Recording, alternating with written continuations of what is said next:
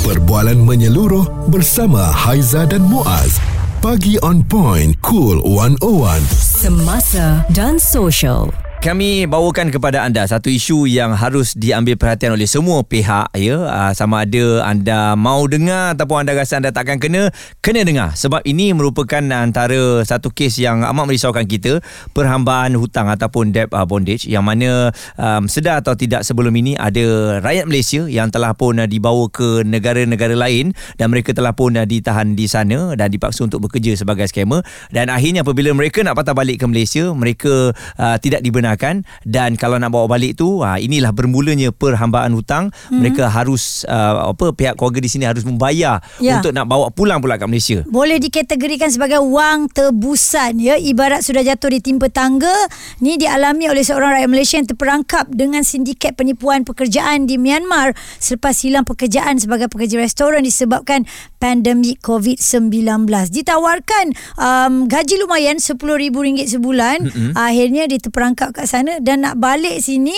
boleh tapi kena bayar duit tebusan. Maka kita nak bagi awareness kepada pendengar-pendengar Kuluan Owan uh, supaya perkara ini kalau anda dengar ada yang kawan-kawan mungkin tak cakna, anda kena ingatkan kepada mereka. Kami bawakan Datuk Isyamuddin Hashim, Setiausaha Agung Pertubuhan Kemanusiaan Masyarakat Antarabangsa Malaysia. Cerita tentang perhambaan hutang. Mungkin Datuk boleh uh, secara mukadimahnya nak kongsi kongsikan bagi orang faham sedikit apa maksudnya Datuk. Okey, bismillahirrahmanirrahim. Assalamualaikum dan salam sejahtera.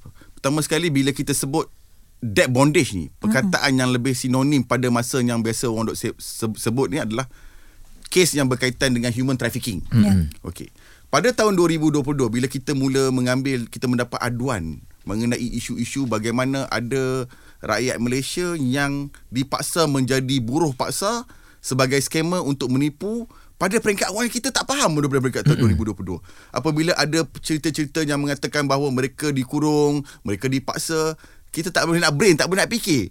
Dan kita mula menerima aduan daripada keluarga-keluarga. Kita mengumpulkan pada waktu tu belum cerita ni belum lagi sensasi. Mm-hmm. kita kumpulkan keluarga-keluarga mangsa. Keluarga-keluarga mangsa menceritakan bagaimana anak mereka berada di tiga negara. Nombor satu Myanmar yang kedua Cambodia dan yang ketiga di Laos. Apabila kita kaji bahawa memang betul wujud satu kumpulan uh, satu sindiket pemerdagangan manusia yang pada saya terulung pada zaman ini. Kita kalau sebelum ni kita anggap dia sepatu sebagai satu job scam, pada saya dia bukan satu cerita penipuan. Hmm. Dia adalah isu yang dipanggil isu jenayah yang begitu kompleks yang melibatkan pemerdagangan manusia, melibatkan uh, kurungan yang melibatkan orang kata apa ke, jenayah kekerasan hmm. yang melibatkan buruh paksa, segala jenis jenayah ini dirangkumkan dalam satu perkataan yang dipanggil human trafficking ataupun hmm. pemerdagangan manusia. Yeah. Negara-negara yang terlibat pada waktu itu adalah tiga negara yang utama iaitu uh, Cambodia, Laos dan Myanmar. Maka kita pun mula membawa isu ini dan membawa, membuat aduan, mengumpul semua keluarga-keluarga ni, bawa pergi ke kedutaan Myanmar, bawa pergi ke kedutaan Laos, bawa pergi ke kedutaan Cambodia dan kita pergi ke Wisma Putra. Even kita pergi bawa keluarga mereka ni berjumpa ke pejabat Perdana Menteri sekalipun. Mm-hmm. untuk mengatakan bahawa ada masalah. Kerana ketika itu orang tak sedar lagi wujud mm. masalah ni. Mm. hasil daripadanya pada waktu tu baru kerajaan mula bertindak. Kerajaan mula menubuhkan jawatan kuasa khas mengenai isu pemandangan manusia ni dan kerajaan mula memberikan tekanan kepada negara-negara terbabit. Dan alhamdulillah dua negara telah mula memberi respon. Apa negaranya? Negara Cambodia dan negara Laos mula memberi merespon. Mereka menubuhkan task force dan mereka membantu Wisma Putra dan mereka menubuhkan jawatan kuasa melalui polis ASEAN Pol mm. dan mula menyelamatkan rakyat Malaysia yang berada di Cambodia dan di Laos. Akhirnya kita dapati bahawa mangsa-mangsa yang berada di Cambodia dan Laos mula dapat diselamatkan dan dibawa pulang. Malangnya Izzat dan Aizah, mm. Myanmar. Ini isu dia. Isunya hanya ada di Myanmar kerana Malaysia mempunyai masalah untuk menjalinkan hubungan uh, kerjasama untuk menyelamatkan rakyat Malaysia yang berada di Myanmar. Kerana Myanmar ni isunya agak berbeza sikit. Mm-hmm. Kerana negara Myanmar ni adalah negara yang yang yang telah di dikawal oleh junta tentera. Mm-hmm. Hingga hari ini mereka mereka tidak ada pilihan raya dan negara di antara uh, penguasa wilayah di antara uh, wilayah-wilayah ini tidak bersefahaman hmm. dan mereka uh, even ada perang saudara di negara mereka. Padahal dia dalam satu negara. Dalam satu negara. Hmm. Contohnya eh, apabila kita minta kepada penguasa di kerajaan di Yangon untuk menyelamatkan rakyat Malaysia yang berada di Miyawadi, di Taishilik dan di Laukiang amat sukar kerana penguasa-penguasa atau kerajaan-kerajaan wilayah-wilayah ini tidak memberikan kerjasama dengan kerajaan uh, Myanmar yang berada di Yangon. Mm-hmm. Jadi di, di antara mereka pun ada masalah. Mm-hmm. Jadi bagaimana kita rakyat daripada kerajaan Malaysia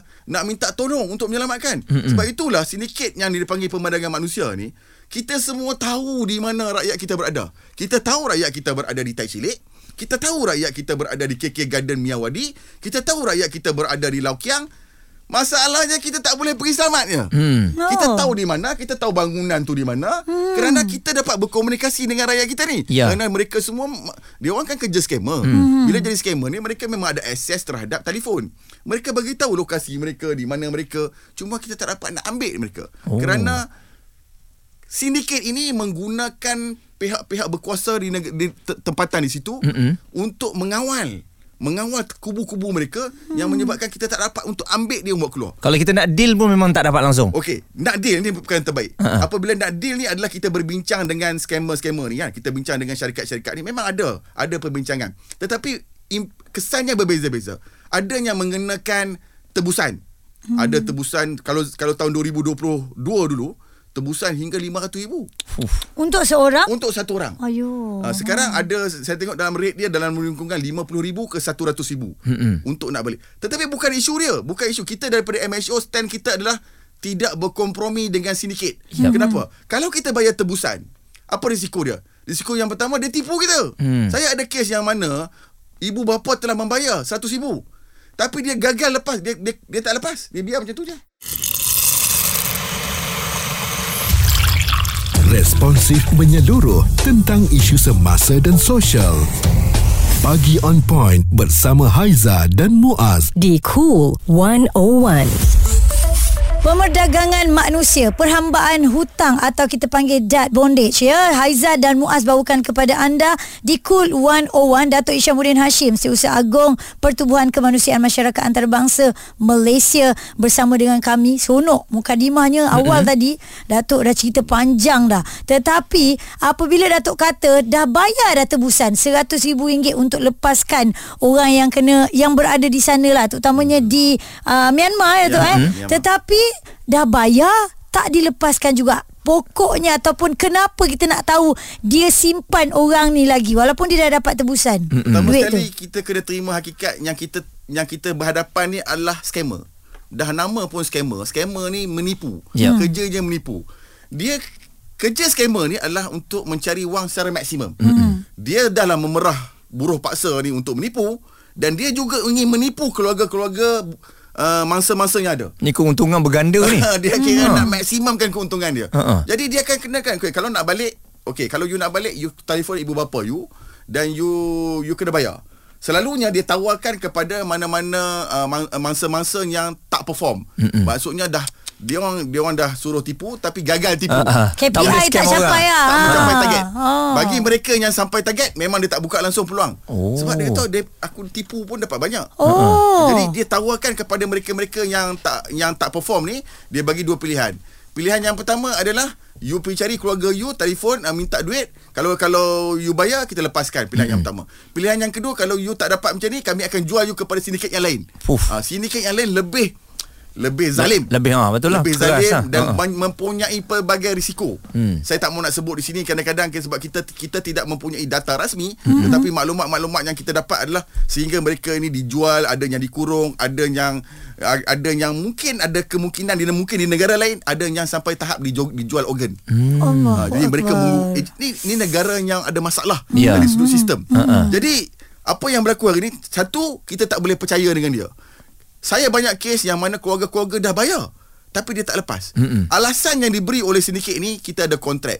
You masuk sini kita dah bayar you. Dia ada ejen tau. Mm-mm. Nak bawa masuk ke Myanmar ni. Mm. Dia bayar ejen daripada ejen yang rekrut daripada Malaysia. Okey. Kemudian bayar tiket-tiket semua sampailah ke Bangkok. Daripada Bangkok dia bayar pula kepada satu sindiket untuk menyelundup mangsa-mangsa ni untuk masuk di Tai Chilik Mm-mm. melalui Chiang Rai ataupun masuk melalui Mesot di Miyawadi. Mm-mm. Jadi semua tu ada kos. Anggaran untuk siapa-siapa ejen yang memper, yang berjaya memperdayakan mana-mana mangsa untuk masuk ke Myanmar, mereka akan dibayar sebanyak RM15,000. Fuh. Ha, maksudnya dia Seorang? ada, seorang satu hmm. orang hmm. mana-mana ejen yang berjaya memperdaya satu orang di Malaysia untuk masuk ke Myanmar mereka akan dibayar RM15,000 hmm. jadi dia dah dia kata saya dah rugi dia macam meniaga konsep meniaga lah hmm. modal dah keluar RM15,000 hmm. takkan you nak balik free-free macam tu hmm. jadi kita mesti mau untung dia kata mau untung you mesti mau bayar lah RM100,000 ke RM50,000 ke RM100,000 ke hmm. tapi bukan isu tu isunya kita ada kes yang mana yang dah bayar tapi tidak dibenarkan pulang. Hmm. Ini isu dia. Jadi sebab itulah kita hari ini meminta kepada mana-mana keluarga yang yang ada ada uh, anak-anak yang berada di Miyawadi, saya secara peribadinya mengatakan bahawa tidak pa- harus anda membuat pembayaran ini. Okey. Kerana Jangan layan lah. risiko dia apa dia? Betul. Nombor satu, anda mungkin ditipu. Kerana dia sedikit ni tak ada sistem. Ya. Ya. Dia bayar pun RM50,000 ke RM1,000 dia tetap tak lepas. Mm-hmm. Yang kedua, dia lebih akan menggalakkan mereka ini mm-hmm. untuk lebih membawa masuk lebih ramai lagi. Dia dah Betul. tahu. Okey, kalau aku bawa masuk satu, aku untung RM15,000. RM100,000. Ha-ha. Jadi modal baru RM15,000. Yap. Jadi dia akan rekrut lebih ramai ejen untuk memperdayakan rakyat Malaysia ini untuk masuk. Kerana mm-hmm. dia nampak okey, tak payah jadi scammer pun tak apa. Kerja saya sekarang ni adalah memperdaya orang masuk lepas tu boleh collect ransom. Mm-mm. Dia akan menggalakkan lagi scammer-scammer ni ataupun mastermind sindiket-sindiket dalang uh, pemerdagangan manusia ni untuk rekrut lebih ramai orang untuk masuk. Jadi stand kita daripada MSU tidak menggalakkan apa-apa pembayaran tebusan kepada sindiket-sindiket yang ada. Okey. Kerana ini lebih memburukkan keadaan, Mm-mm. risiko penipuan dan risiko menggalakkan lagi mereka mereka membawa masuk lebih ramai untuk berada di Myanmar. Ha, ini situasi dia. Okey, kejap lagi kita akan uh, lihat pula Datuk. Jom kita tengok bagaimana pada awalnya mereka ni walaupun dah diwawalkan masih lagi boleh kena tipu. Um, dah keluar dah berita, dah keluar dah surat khabar semua dah keluar dah. Okay. Tapi masih lagi ada yang masuk dan bila dah masuk memang susah untuk keluar. Suara serta informasi semasa dan sosial bersama Haiza dan Muaz. Pagi on point. Cool 101. Kita nak cerita ni tentang penipuan yang berlaku, perhambaan hutang dan juga pemerdagangan manusia. Banyak sangat kita dah kongsikan dekat dalam media sosial, radio, TV dan sebagainya. Tapi Muaz, awareness ataupun kempen kesedaran ini Mm-mm. masih lagi tak sampai kepada mereka. Ya dan mungkin mereka akan menjadi buta apabila melihat gaji yang ditawarkan tu begitu lumayan apabila berada di luar. Hmm. Datuk Isyamuddin Hashim, Setiausaha Agung Pertubuhan Kemanusiaan Masyarakat Antarabangsa Malaysia bersama dengan kita. Datuk, kita lihat ni bagaimana pada awalnya mereka boleh kena tipu. Saya lihat yang paling jelas dalam surat khabar lah hmm. tawaran kerja di luar negara RM10,000. Jadi memang mereka iklankan terang-terang. Hmm. Nak tahu tak nak tak boleh buat apa-apa, diorang dah bayar akan keluar dalam surat khabar. Seterusnya apa lagi yang diorang buat ni? Dia saya ingin berikan komen begini. Sebenarnya kan penipu-penipu ni dia begitu licik. Dia dia ni menggunakan pelbagai kaedah. Tak ada lagi scammer-scammer ni nak tipu orang untuk uh, penipuan kerja ni dengan menggunakan uh, peluang bekerja di Myanmar, Laos ataupun Cambodia. Ke stakatnya laporan yang kita terima, mereka ni pada peringkat awalnya mereka dibawa untuk bekerja di Pulau Pinang. Contoh Oh. ni satu kes. Oh, ah. dia tak sebut- Pinang. dia tak sebut Dia negara-negara jual- ah, Dia tu kata rekrut pun. kerja di Pulau Pinang, kerja jual SIM card. Ni Oh. contoh ni warga, uh, saya punya mangsa-mangsa daripada Sarawak ni. Dia datang daripada Sarawak, dia pergi pergi kerja di Penang, jual SIM card. Kemudian dia kata, "Okay, you dah perform, jadi kita nak bagi you reward. Bercuti ke Bangkok." Fuh, pergilah bercuti ke Bangkok dan, dan sampai target ni jual SIM card ni. Ha-ha. Kemudian sampai ke ke ke Bangkok, di sana mereka tak tahu, mereka dibawa pergi masuk ke Mesot. Di sana mereka disuruh melalui jalan tikus untuk masuk ke Myanmar. Dan mereka Ingatkan di, di, di Kuala Lumpur. Ingatkan turis guide bawa jalan-jalan eh. Ah. Sebab tu saya kata teorinya li- dia mereka dia licik. Mereka takkan guna teori yang cara-cara yang sama. Contoh hmm. contoh yang kedua, hmm. satu saya nak yang terbaru ni ustaz daripada Kuantan. Dia tidak ditipu dengan peluang kerja. Hmm. Dia dikatakan di, uh, uh, diberi peluang untuk menjadi distributor kepada aksesori kereta. Hmm. Dia pergi sampai ke Bangkok, kemudian dia guide untuk sampai ke uh, ke Chiang Rai, masuk ke Tai Chilik. Kemudian di sana dia baru tahu yang dia sedang di, uh, diperdagangkan dia dia sedang dah, dah masuk dalam tempat sindiket pemerdagangan manusia. Mm-mm. Sebab itu saya kata yang ter, yang terkini sekarang ni peluang-peluang pe, periklanan mereka tidak lagi gunakan Bangkok, tak lagi dia guna Singapura. Mm. Tawaran kerja di Singapura, tawaran kerja di Dubai. Sampai sana kemudian dia kata okey, kita kena pergi training dulu. Pergi training pergi ke Bangkok. Rata-ratanya eh, semua pergi Bangkok. Sebab itu saya nak kata kan kalau ada saja-saja mana-mana nak pergi transit ke Bangkok itu red flag tau. Hmm, betul. Bendera merah. Hmm. Sebab mereka akan akan ada kat sana akan dibawa disudut masuk ke Myanmar. Jadi itulah punca yang saya katakan teknik ni scammer ni dia berubah-ubah. Hmm. Dan satu lagi saya nak kongsikan. Kita ni kita boleh broadcast tapi macam mana kita broadcast pun kita takkan boleh broadcast full-full. Hmm. Ha, itu konsepnya. Hmm. Nak sampai ke telinga hmm. orang-orang hmm. lain eh, untuk tahu apa yang berlaku. Hmm. Kita risau mungkin di sebelah semenanjung ini hmm. uh, mungkin juga di Sabah yang Sarawak yang berada di bandar-bandar ya, hmm. sampai ke telinga mereka. Tapi bagaimana di kawasan pedalaman kan Muaz? Hmm. Nasib dia orang ni uh, ya dia nak nak hmm. membela nasib keluarga ditawarkan gaji yang tinggi tetapi akhirnya mereka menjadi uh, mangsa kan ha. Betul. kita nak tahu ni kepala dia ni siapa sebenarnya datuk Kebanyakan sindiket ni saya nampak kan mereka ni merupakan warga negara China. Hmm. China dan Hong Kong. Dan satu lagi saya nak kata sebab itu kan China ni contoh yang terbaru ni China. China turun. Dia turun untuk mencari uh, rakyat-rakyat mereka. Mereka turun. Mereka bukan kata China tak bekerjasama. Hmm. China kerjasama. Contoh yang terbaru di Lau Kiang. China turun ke Lau Kiang untuk untuk untuk mencari dalang-dalang dan mastermind-mastermind yang ada untuk tangkap dia orang ni. Jadi macam mana pun sebab itu saya katakan perlu ada kawalan. Kita media ni hanya boleh broadcast. Tapi bolehkah kita cakap Aizat dengan Aiza, hmm. kita boleh jamin ke yang kita boleh sampai 100%? Hmm. Takkan sampai 100%. Betul. Yeah. Sebab itu hari ni kita nak kena kata kat sini perlu ada kawalan-kawalan tertentu. Saya nak mencadangkan di sini Aizat dan Aiza. Hmm. Kita dah tahu bahawa risiko mereka ni adalah di kalangan remaja-remaja ni adalah apabila mereka pergi ke Bangkok. Okey. Jadi bukankah patut pada peringkat sekarang ni sekiranya ada mana-mana rakyat Malaysia nak yang nak pergi ke Bangkok, mungkin perlu ada kawalan daripada peringkat Jabatan Immigration Malaysia mm-hmm. supaya melihat individu-individu yang berisiko. Apakah individu-individu yang berisiko ni? Contohnya remaja, pergi berseorangan, tidak mempunyai sejarah perjalanan ke luar negara. Hmm. Dalam akaun ada RM500. Okay. Nak bercuti apa ke ya, Bangkok? Ya, uh-huh. Jadi orang-orang ni adalah berisiko. Hmm. Sepatutnya kita mengawal di pintu-pintu sepadan hmm. dan sama ada kita mula panggil dia tanya ke dia you nak pergi mana ni? Hmm.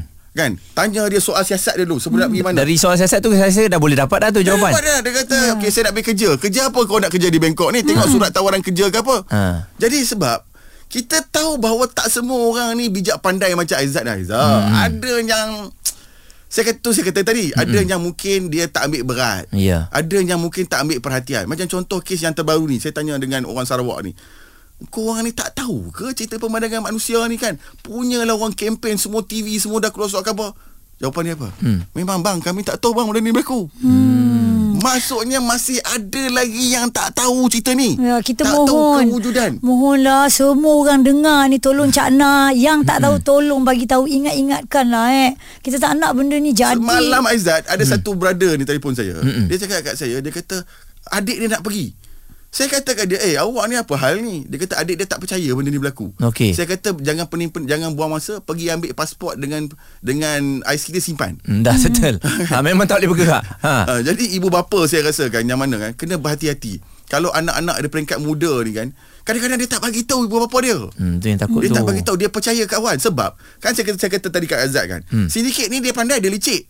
Dia gunakan kawan-kawan untuk tipu. Sebab hmm. kawan-kawan yang dah duduk lama satu dua tahun ni dia kata kalau you nak balik boleh balik. You buat masuk lima orang lagi. Hmm. Oh. Ha, dia macam dia macam piramid pula. Ha, ha, ha pasal down. kaki pasal kaki. Ha. ha. You nak balik you buat masuk lima orang lagi. Hmm. Jadi yang kawan ni pun dia akan tipu. Dia kata wah saya hidup kat sini best lah. Oh. Enjoy lah. Ada entertainment lah. Ada ha. semua kan. Sebenarnya dia nak tipu je. Oh. Tapi dia akhirnya dia yang ditipu tu balik juga tak? Ke tak balik juga? Ada kes yang dia pun kena tipu. Hmm. Dia pun tak boleh balik ha. Jadi sebab itu saya katakan Strategi mereka ni macam-macam hmm. Berubah-ubah eh Ada kes yang dia kata Dia ditipu oleh girlfriend dia hmm. Girlfriend dia ajak pergi Bangkok Sampai ke Bangkok Bawa pergi masuk ke Ke, ke ke Myanmar. Girlfriend jual dia. No, ni Sebab saya kata kata tadi tawaran dia RM15,000.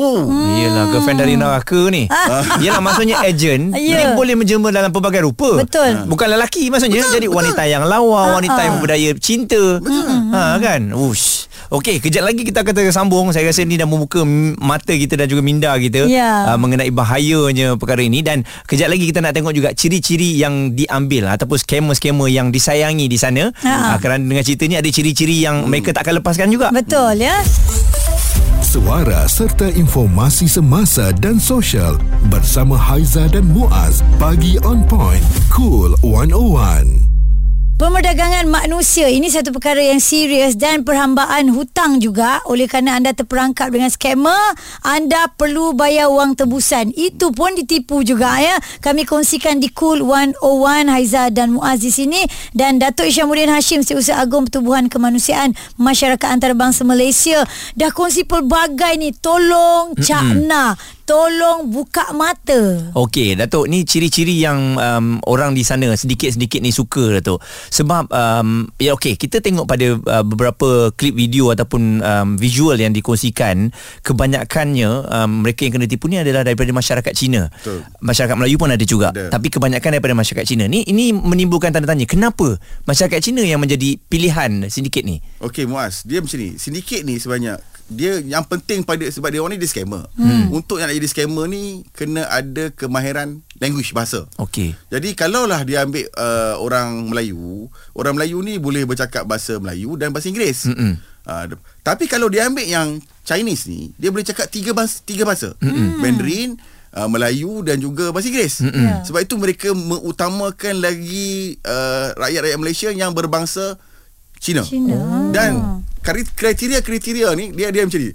Dia punya konsep adalah siapa yang sampai target mereka akan reward. hmm Sebab itu saya kata kat sini ada dua kumpulan. Saya tak kata semuanya dipaksa. Ada yang sukarela. Mm-mm. Kalau negara-negara orang-orang yang berada di negara Cambodia dan di Laos, saya kata kemungkinan mereka ni sukarela sebab sistem negara Cambodia dan Laos kalau mereka dapat aduan mereka akan terus selamatkan. Okey. Tapi dalam Myanmar ni saya rasa majoriti daripada mereka walaupun tak semua adalah dipaksa. Mm-mm. Dan sedikit ni pula kalau dia tengok yang mana yang berjaya perform, mereka memang takkan lepaskan sebab mm. mereka tahu mereka dapat hasil lebih banyak daripada membayar tebusan ataupun lepaskan dia orang. Mm-mm. Mereka suka mereka kumpulan-kumpulan yang ada yang contohnya ada kelulusan, mm-hmm. yang pandai untuk uh, yang mematuhi peraturan mereka dan sampai target. Mm-mm. Indication dia yang terakhir adalah sampai target sasaran uh, untuk tipu atau tak sampai. Mm. Bagi mereka yang sampai target, mereka akan kekal duduk situ, mereka kadang-kadang akan diberikan rewards yang lebih bagus. Bagi mereka yang tak sampai target, tak sampai target ni macam-macam sebab. Sebab ada ada yang saya punya mangsa-mangsa yang telefon saya, mereka tak sampai hati. Dia telefon saya menangis kadang-kadang saya cerita kat dia, dia tak Itulah. sampai. Nak, dia, nak tipu tu sebab dia kita nak ni tipu orang ni. Ya, kita dah lah tertekan kena sekat dekat Myanmar. Ya. Nak tipu orang telefon Eh, ni. bukan semua orang ni ada jiwa nak nipu tau. Dia Ya. kesian. Tipu-tipu makcik-makcik yang duit pen- pencen dia orang. Hmm. Dia orang menangis cerita meluahkan perasaan dia orang kata rasa rasa jiwa dia rasa jiwa kacau lah hmm. disebabkan dia tipu orang dan dia merugikan orang. Hmm. Jadi dia dia dia dia celaru dan dia walaupun dia boleh menipu tapi dia tak mau tipu kerana dia tahu benda itu tak baik hmm. dan tak benar. Dia mereka mencari jalan untuk balik dan bila mereka tak sampai target mereka akan dikenakan renjatan elektrik. Ya Allah. Mereka akan dikurung di dalam bilik gelap, gelap. Dan mereka ni ta, saya bagi contoh contoh ha. Mereka ke, ke, tangan ada keyboard, mereka tak boleh lepas tangan mereka daripada keyboard. Kalau mereka lepas dia tangan daripada keyboard, mereka akan dipanggil dan akan dipukul. Dan mereka tak boleh berehat langsung ni. dia ada ada yang kerja sampai 12 jam, ada La yang kerja sampai ilaha sampai illallah. 15 jam. Lagi tak sampai target, lagi tak boleh balik. Hmm. Ada yang tidur 3 4 jam je. Ada yang sakit pun kena bekerja juga dia bagi makan Panadol je. Hmm. Disebabkan dia tak sampai target. Hmm. Jadi sebab itu orang-orang ni kadang-kadang dia terpaksa untuk sampai target kerana dia tak tahan. Kalau tidak mereka tak boleh tidur. Saya ada dedahkan dalam saya punya TikTok macam mana satu orang Malaysia yang uh, in, yang berketurunan India. Dia cerita, sekarang saya dah tak tahu dia di mana, dia di mana. MIA dah. Hmm. Disebabkan dia tak sampai target Dia kata kat saya Kalau you to- tolong saya selamatkan saya Kalau saya tak sampaikan selamat Saya tak sampai target Saya mungkin akan kena jual Saya saya mungkin akan Dijual organ Dia cerita kat saya hmm. Sampai sekarang saya dah hilang dah Saya ada lebih kurang hari, Hingga hari ni Saya masih ada lagi 30 Mangsa Yang daripada tahun 2022 Sehingga hari ni Yang belum diselamatkan Allah. Suara rakyat Malaysia eh. Rakyat Malaysia Ada yang telefon saya Dia kata tolong Tolong Datuk Saya esok saya akan masuk dalam bilik gelap hmm. Kalau saya masuk dalam bilik gelap Tujuh hari dia orang takkan bagi saya makan Saya akan mati kelaparan di situ Nasib Sebab ramai dia lagi yang dah mati Dia cerita hmm. Sekarang saya tak tahu dia di mana Hmm. dia, saya tak tahu dia, dia berada di mana Mm-mm. Dia mungkin hidup ke Dia mungkin mati ke Sebab dah tak ada komunikasi Pada saya Yang tak ada komunikasi pada saya Kenapa dia tak ada komunikasi? Hmm. Adakah dia masih hidup Atau dia mungkin dia sudah mati? Ya. Saya tak tahu. Saya tak boleh bagi jawapan tu. Betul. Tapi inilah saya nak bagi tahu kepada rakyat Malaysia Jangan tertipu. Sebab kalau anda dah sampai ke Myanmar tu Nak bawa balik tu Jalan tu bukan yang mudah. Mm-hmm. Sangat sukar. Walaupun kita memang ada Orang-orang tertentu yang kita sedang bekerjasama di Myanmar khususnya di Tai Chi Lake dan juga di Myanmar, di Myanmar yang boleh cuba membantu tapi bukanlah kita kata 100%. Mm-hmm. Nombor satu cegah daripada ditipu dan sampai di sana. Tapi kalau dah sampai di sana dan tak tahu nak cari jalan, bolehlah hubungi kita. Kita cuba, kita tak boleh memberikan jaminan. Mm-hmm. Jadi sebelum kita nak cerita apa, jangan pula nanti saya cakap macam ni, ah tak apalah, aku pergi sana dulu. Ah, kalau nanti ada masalah nanti call call lah. MSO. Ah. Janganlah begitu. Ah. Bukan belum tentu. Belum tentu lagi kita dapat selamatkan. Sebab saya bagi tahu, saya ada 30 orang yang berkomunikasi dengan saya dengan se- sebelum ni, sekarang dah putus hubungan. Hmm. Dah putus hubungan oh. Dan setiap daripada mereka Sebelum putus hubungan Mereka telefon saya dulu Dia bagi tahu Datuk saya mungkin akan jual Lepas Datuk tak jumpa saya uh, Kira saya tak tahulah Apa hidup saya Uh-uh. Saya tak tahu Oi, Datuk, ini satu jenayah kejam sangat kan. Mm-mm. Tapi Datuk, sedikitlah kenapa dia orang memilih Malaysia? Adakah terlalu mudah orang kita ni untuk percaya? eh, Sebenarnya tidak Bukan Malaysia Mm-mm. Semua Hmm. Ada yang ditipu daripada India Ada yang ditipu daripada Iran Daripada serata dunia dia orang tipu hmm. Jadi bukan Malaysia saja Cuma Malaysia ni dia ambil oleh Sindiket daripada China Kerana mereka nak tipu orang uh, uh, China Chinese Hmm, orang Cina, yang berada seluruh dunia. Kan Chinese ni berada seluruh Ya. dunia ada di. Australia ada di New Zealand ada di mata-mata. So dia akan tipu satu dunia. Ya. Uh, jadi sindiket ini adalah sindiket perdagangan manusia antarabangsa global. Okey, dan baik. dia berpusat di Myanmar kerana puncanya kerana Myanmar ini negara yang bergolak Mm-mm. dan mereka tidak mempunyai sistem bagaimana untuk uh, keselamatan untuk menyelamatkan rakyat-rakyat uh, orang yang terpedaya di sana. Okey. Jadi uh, dah jelas apa yang telah pun dah dikongsikan uh, dan uh, kita harapkan ianya akan disampaikan kepada sahabat-sahabat kita yang lain. Ya. Uh, seperti Datuk kata, lebih baik mencegah ya um, daripada kita nak menyelamat nanti tu usaha yang lain, usaha yang sukar. Ya, tapi Sama ada lepas ataupun tidak, tu sajalah eh. satu perkongsian yang uh, amat menarik. Terima kasih Datuk Ya, sama. sebab uh, sudi untuk berkongsikan bersama dengan kita dan saya yakin uh, dari Pertubuhan Kemanusiaan Masyarakat Antarabangsa Malaysia juga akan uh, sentiasa menyalurkan maklumat menerusi media sosial mereka. Yap. Uh, perkara ini tidak akan pernah berhenti Datuk eh. Kita akan cuba sedaya upaya untuk menyelamatkan mereka eh. Ya, insyaAllah. Moga, moga ada sinar lah eh, buat semua dan sekali lagi jangan mudah terpedaya. Jadikan uh, perkongsian ini sebagai pengajaran dan juga manfaat kita bersama. Suara serta informasi semasa dan sosial bersama Haiza dan Muaz. Pagi on point. Cool 101.